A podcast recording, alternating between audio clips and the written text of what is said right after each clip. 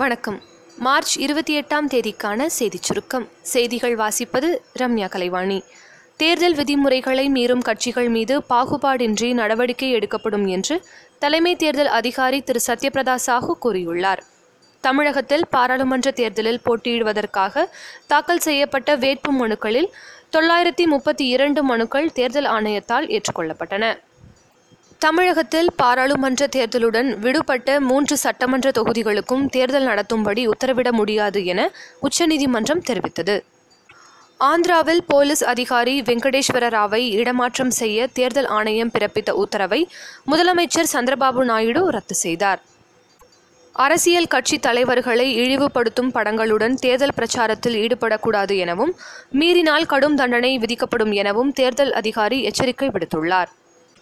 ஃபேஸ்புக்கில் தனது குறைகளை கூறி புலம்பிய விவசாயிக்கு நேரடியாக தொலைபேசியில் அழைப்பு செய்து முப்பது நிமிடங்களில் குறையை தெலங்கானா முதலமைச்சர் திரு கே சந்திரசேகர ராவ் தீர்த்து வைத்துள்ளார்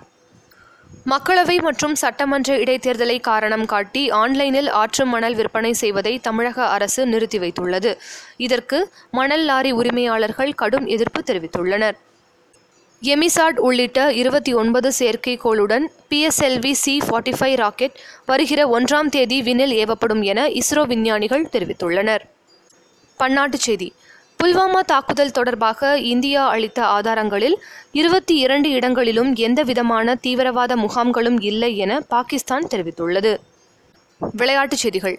விராட் கோலி தலைமையிலான ராயல் சேலஞ்சர்ஸ் பெங்களூரு அணியும் ரோஹித் சர்மா தலைமையிலான மும்பை இந்தியன்ஸ் அணியும் இன்று நடக்கும் ஏழாவது லீக் ஆட்டத்தில் மோதுகின்றன